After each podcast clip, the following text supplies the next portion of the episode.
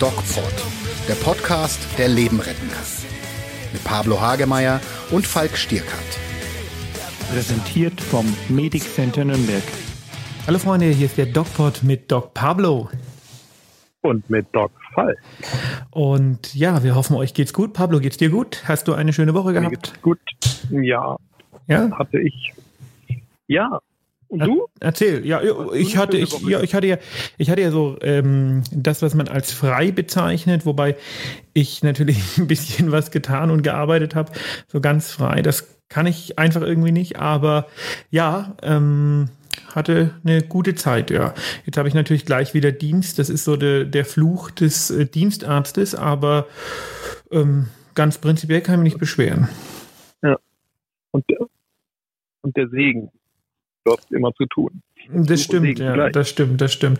Pablo, wir wollten uns heute eigentlich über Badeunfälle unterhalten, aber dann ist mir aufgefallen, ähm, ich habe für unseren YouTube-Kanal, der DocPod, ähm, gerade ein Video gemacht und zwar zu einer sehr aufrüttelnden Studie. Und diese Studie ist am Universitätsklinikum Hamburg-Eppendorf gemacht worden. Und da hat mhm. man über 1000 Kinder und über 1500 Eltern untersucht auf die psychische Gesundheit und hat es verglichen mit Vor-Corona-Daten und hat dann geguckt, wie hat die Corona-Pandemie sich auf die psychische Gesundheit dieser Kinder ausgewirkt und was genau ist ähm, rausgekommen. Was ist besser geworden, was ist schlechter geworden, was ist eigentlich das Grundresultat. Und okay. diese hm. Studie ist auch laut der Studienleiterin erschreckend in ihrer Deutlichkeit. Ich zitiere hier mal. Und darüber wollte ich mich gerne mit dir unterhalten. Hast du diese Studie denn gelesen? Nee, aber ich kann es jetzt gleich mal machen. Also das ist gut. Aber du weißt, dass es diese Studie gibt. Das weiß ich seit gerade eben, weil sie ist ja auch gerade mal einen Tag alt oder zwei. Genau, ähm, dann guck doch nicht nach. Dann ich kenne die, die Eckdaten dieser Studie sehr gut und wir wollen uns ja darüber ja. unterhalten. Und ähm, vielleicht kannst du als Psychiater mal ein bisschen antizipieren, was könnte denn da rausgekommen sein? Naja, das ist ja etwas, was wir, wir schon lange sagen, auch die Fachgesellschaften äh, quasi jetzt aus aus der persönlichen Annahme heraus, ohne dass es validiert ist durch eine Studie, dass die Kinder ähm, äh, am meisten leiden werden, weil die das nicht kapieren. Ne? Also angefangen von äh, Mangel an sozialen Interaktionen äh, bis über äh, eingesperrt sein zu Hause bis zu ausgeliefert sein den Erwachsenen, ja, die ihren eigenen Neurosen ausleben und vielleicht auch noch alkoholisiert tun. Also diese ganze Kaskade an, an Mangel an Interaktion und an ja, Zufuhr von Belastungsfaktoren und ist auch nicht zu verstehen, was Corina heißt ja, das Coronavirus heißt ja Corina-Virus bei den Kindern. Ist das so? So tut. Ja, viele sagen, du wirst auch nicht, was das für ein Corina-Ding ist und so. Ah, ja. Also das ganze Mix aus, aus Nichtverstehen und aus Überforderung äh, ist natürlich für eine junge Psyche, für eine unreife Psyche, die ja davon lebt, äh, geprägt zu werden, ist natürlich, ja, kann in einem Infernal enden. Also das ist sicherlich nicht so lustig. Und so ist das. Aber, so ist ja. das. Man hat, äh, äh, es, es sind, sind so mehrere Eckpunkte sind rausgekommen in dieser Studie. Und zwar, mhm.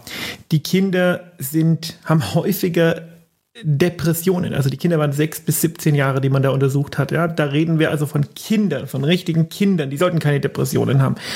Die haben häufiger Depressionen die ernähren sich ungesünder, die machen weniger Sport, die essen natürlich mhm. mehr Süßigkeiten, die ähm, Konflikte mit den Eltern, das haben insbesondere die Eltern geantwortet, eskalieren häufiger, die ja. ähm, also äh, Wahnsinn und zwar in einer Deutlichkeit, die irre ist.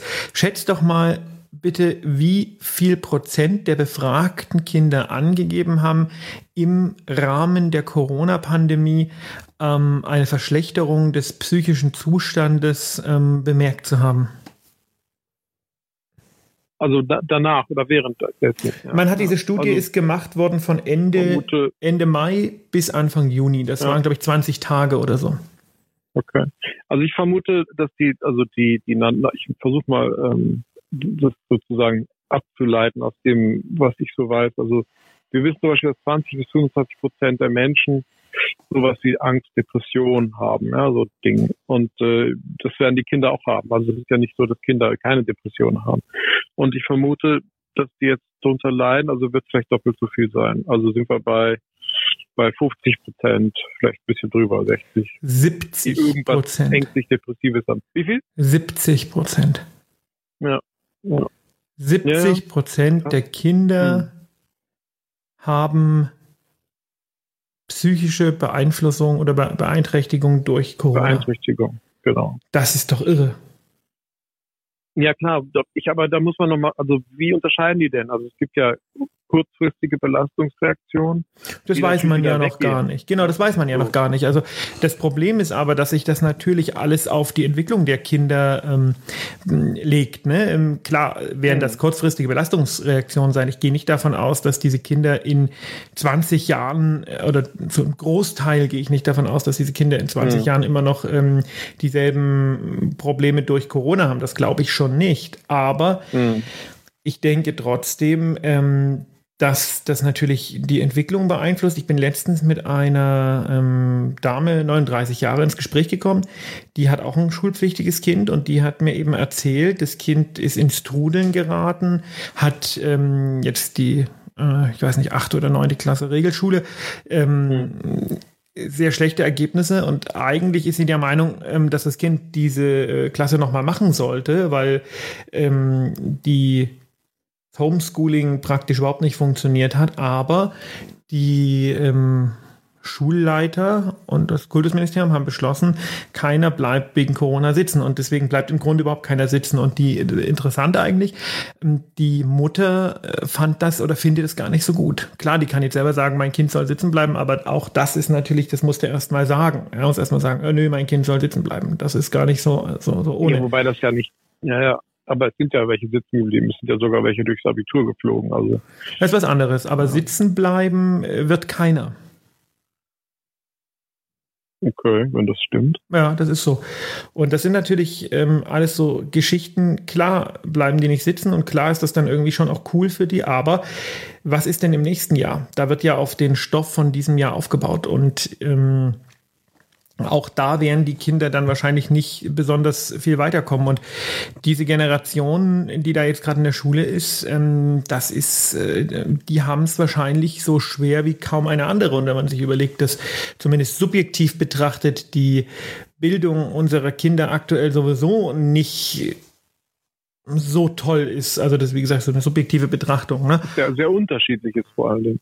Ähm, ja, genau. Im, im, im, im, in den höheren Schulen, im Gymnasium lernen die halt Dinge, die kein Mensch braucht und die äh, Leute in den äh, mittleren oder äh, bildungstechnisch eher ähm, grundsätzlichen Schulformen, ähm, da lernen äh, die halt nicht mal irgendwie einen Haushalt äh, zu führen oder sowas, einen Haushalt finanziell zu führen. Und das sind ja Dinge, die sind sehr wichtig. Dinge, die eigentlich ähm, die Eltern den Kindern mitgeben müssten, was aber nicht passiert.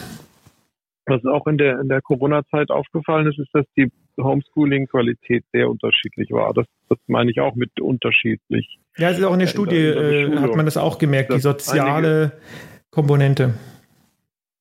Nee, aber die Lehrer, also dass die Schulen äh, und die Lehrer unterschiedlich engagiert sind in der Betreuung der Kinder zu Hause. Also es Ach gibt ja. Schulen, die, die hoch, äh, also großartig die Kinder zu Hause quasi äh, führen mit Online und mit äh, Video und mit äh, Arbeitsmaterial und Einzelbetreuung auch.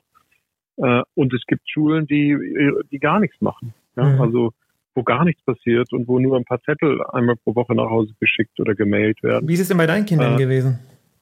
Naja, das, das war, also bei mein, der Jakob, äh, mein Sohn, der hat ja Abitur gemacht. Das war, ähm, insofern war das eh ein Lernen, äh, individuelles Lernen, ohne großartig sich jetzt noch äh, darauf angewiesen zu sein, was die Schule so, so liefert. Das hat eigentlich ganz gut gepasst. Aber ähm, bei der Tochter war es so, dass die äh, die Schule da sehr unterschiedlich mit Material versorgt wurde.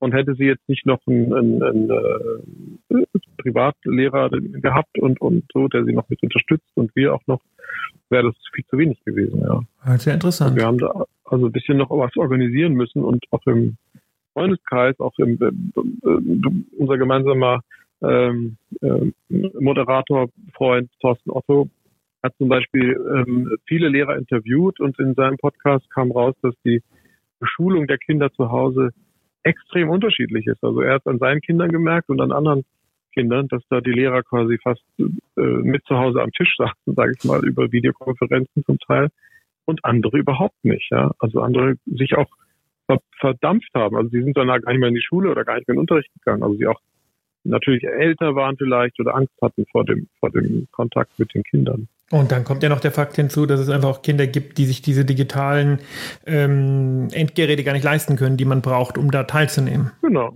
genau. Es betrifft ja auch die, die ärmeren Schichten in unserer Gesellschaft leider wieder mal, dass die äh, zu kurz kommen, ja, und dass die auch dann erst viel später merken, was sie alles verpasst haben oder nicht mitgekriegt haben. Ja, das ist. Ähm, ähm, insofern ist das Voranschreiten in der Schule und nicht sitzen bleiben ist sicher ein Problem, weil die dann äh, auf allen, also überall äh, zu spät, zu kurz, zu knapp, zu wenig haben, ja, und dann überfordert werden. Ja. Was glaubst du denn, was es langfristig macht?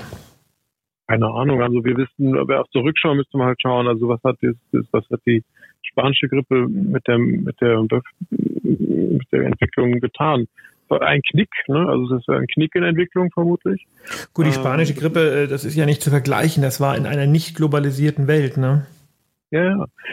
Aber es ist immer ein Knick irgendwie, ja? irgendwas geht dann in die Knie, die, die Entwicklung, äh, die individuelle Entwicklung hängt sehr davon ab, wie, Achtung, Modewort, resilient ah. man ist, also wie flexibel man wieder zurückspringt in die ursprüngliche Form, äh, so, das, aber ich ich glaube, dass die, die Verwirrung, die jetzt herrscht, also jetzt ist ja eher die Zeit der Verwirrung angesagt, ja.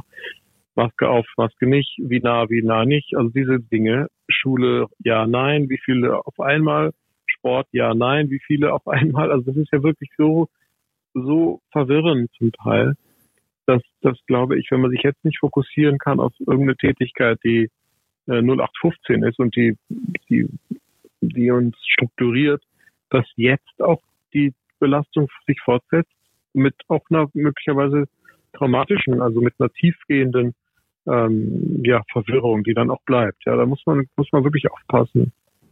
Aber jetzt haben wir erstmal Urlaub, oder? Jetzt fahren wir erstmal alle nach Bayern. ja, ja. Lass uns mal noch einen harten, äh, harten äh, Bruch machen in der Thematik und nochmal zum Ende des Podcasts unseren Blick nach Israel schweifen lassen. Wie findest du das, was dort gerade vor sich geht? das ist jetzt ein sehr äh, harter Sprung. Äh, ich wüsste nicht, was da los ist. Du wüsstest nicht, was da los also, ist? Äh, pandemiemäßig? Pandemiemäßig oder was meinst du? Ja, dann musst du mich auf den neuesten Stand bringen. Also ich habe zwar ein bisschen das beobachtet, ja, vielleicht bringe ich alle auf den neuesten Stand. In Israel ist die zweite Welle gerade massiv angekommen. Warum? Weil mhm. die Politik aus taktischen äh, Überlegungen äh, viel zu früh und viel zu aggressiv geöffnet hat. Und mhm. jetzt wird wieder radikal ähm, geschlossen das, was uns in Deutschland mhm. auch erwartet, wenn das mit Mallorca und Co. so weitergeht. Und, ja, stimmt. Das habe ich gekriegt. Ja. Und ähm, gegen diese, diesen, gegen, gegen diesen radikalen Kurs des Schließens gehen aktuell ähm, zehn, ich weiß nicht, Hunderttausende auf die Straße, natürlich ohne Mindestabstand. Und mhm. da muss man halt sagen, ähm, das könnte uns auch erwarten. Die Menschen fühlen sich von der Regierung verarscht, ähm, mhm. weil erst ganz schnell geöffnet, jetzt wieder massiv zu. Und da sieht man, der Blick nach Israel ist für mich eine Warnung, was passiert, wenn wir eine zweite Welle bekommen. Und das sollte eine Warnung an all diejenigen sein. Ich habe das in Erlangen jetzt wieder erlebt. Diese, ähm, ich habe jetzt ein Buch gelesen über Verschwörungstheorien, wo geschrieben wird, man darf die nicht als Idioten bezeichnen. Ich tue es mhm. trotzdem. Mhm. Ähm, mhm. Diese Menschen, die äh, nichts anderes zu tun haben, als äh, dumm gegen Wissenschaft zu, zu maulen, weil sie Angst haben. Und ähm, wenn wir die, diesen Menschen werden wir solche Umstände wahrscheinlich auch zu verdanken haben. Und ich finde, jeder, der auf so eine Corona-Demonstration geht, der sollte dann auch die Konsequenzen ziehen. Und äh, wenn der nächste Lockdown kommt und wenn wirklich viele Menschen äh, pleite gehen und viele Existenzen kaputt gehen, dann sollte man mit dem Finger auf die Leute zeigen, die auf diesen Corona-Demos waren und sagen, ihr seid schuld und jetzt müsst ihr die Konsequenzen ziehen.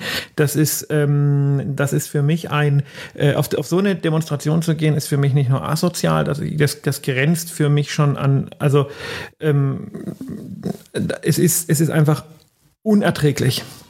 Ja, für dich.